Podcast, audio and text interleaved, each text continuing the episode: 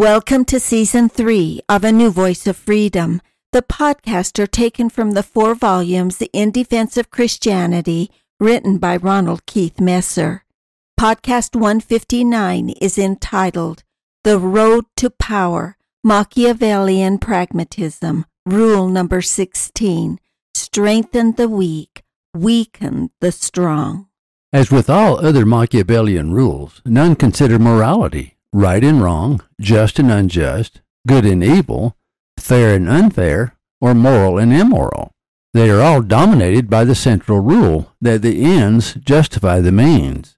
Rule number 16 says, Defend the weak and weaken the powerful, but keep all foreigners under subjugation. In Machiavelli's own words, Again, the prince who holds a county differing in the above respects ought to make himself the head and defender of his less powerful neighbors, and to weaken the more powerful among them, taking care that no foreigner as powerful as himself shall, by any accident, get a good footing there. Niccolo Machiavelli, the Prince. Machiavelli, of course, is speaking of nations, but in a democratic republic such as ours, they apply to minorities in an effort to control the voting process. Predators capitalize on vulnerability and exploit it, separating the weak from the protective herd. That is the law of the jungle. Liberals exploit that weakness by separating the minority groups and offering them protection from an imaginary enemy, offering themselves as saviors, yet they feed on their misery. The quid pro quo is their vote. The problem, however, in a democratic republic is transparent. In a government ruled by the majority, laws are passed to protect the individual. The laws are now on the books that protect all minorities. How does the left get around the fact that they don't need a champion when they have the laws of the United States on their side? They simply ignore the facts and play on emotions. They play on built in fears, prejudices, biases, and traditions of the past. They pretend slavery still exists when it doesn't. They pretend that prejudice still exists when it doesn't. They pretend that systemic racism exists when it doesn't. Systemic racism is a new term, and a strange one at that. Systemic comes from the word system, which, according to the Merriam Webster Dictionary, means 1. A group of units so combined as to form a whole and to operate in unison. 2. The body is a functioning whole a group of bodily organs that together carry on some vital function. 3. A definite scheme or method of procedure or classification. 4.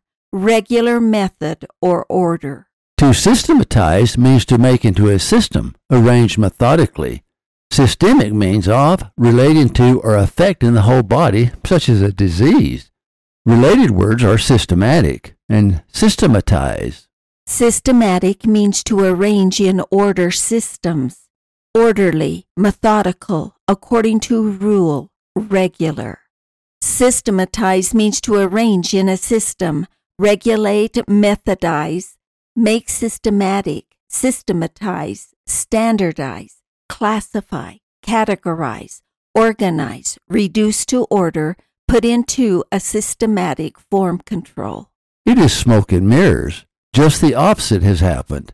Thanks to great men like Abraham Lincoln and Martin Luther King and thousands of good hearted people, laws have been put in place that guarantee individual equality under the law. Any law that treats one group of people differently than any other group is racist and should be stricken from the books. You cannot favor minorities any more than you can favor majorities. Our laws, to be just, must be blind and apply to all citizens equally. You cannot use racist laws to cure racism. Any thinking person would dismiss charges of systemic racism upon analysis. It self destructs. If there is a system of laws in our country that are inherently racist, they should be stricken from the books. But wait, they have been. That is what the 60s were all about. That is what Abraham Lincoln and Martin Luther King died for. We cannot overlook the fact that there is even a suggestion that all whites have a racist gene which in Darwinian terms means it is deterministic. Whites were biologically engineered to be racist, which means it can't be fixed except by altering the genetic structure of all whites.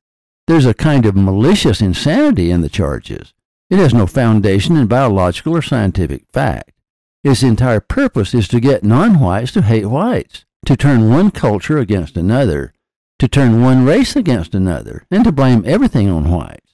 The only way the left can maintain power is to perpetuate racial hatred. Otherwise, who will they champion?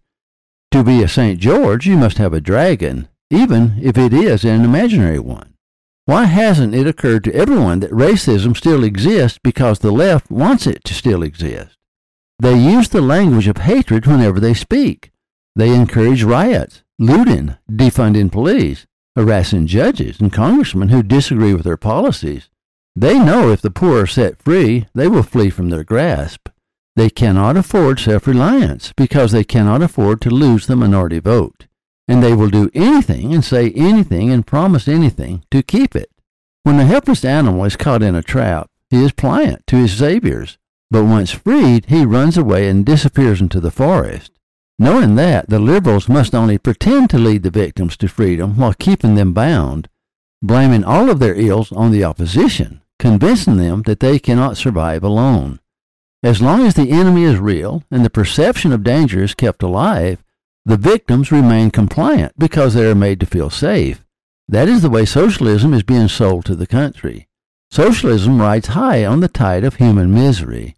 Listen again to Machiavellian rule number 16 and ask yourself how is it being applied by the left in today's heated political environment?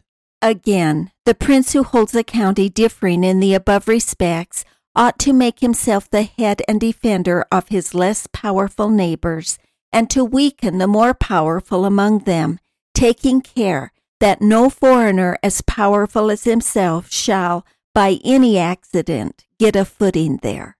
Niccolo Machiavelli, the Prince. Can you see how the left is making itself the defender of the blacks, the Hispanics, the illegal immigrants, the LGBTQ plus, the poor, the students, the women, and any other group that will guarantee them their votes. Who is the foreigner? Why, it is the whites, and to ensure that they do not become more powerful than the non whites. The left, whose rulers are predominantly white, paints them as the enemy of all minorities, even claiming that racism is systemic in all whites, even though it was the whites who passed the laws guaranteeing equality. It was the whites who put the system in place to begin with. Our nation can be healed if we see through the false rhetoric, consider motive, lower the temperature, and simply enforce the laws that are firmly in place. Thank you for listening. Watch for our next podcast. In Defense of Christianity is available at ronaldmesser.com.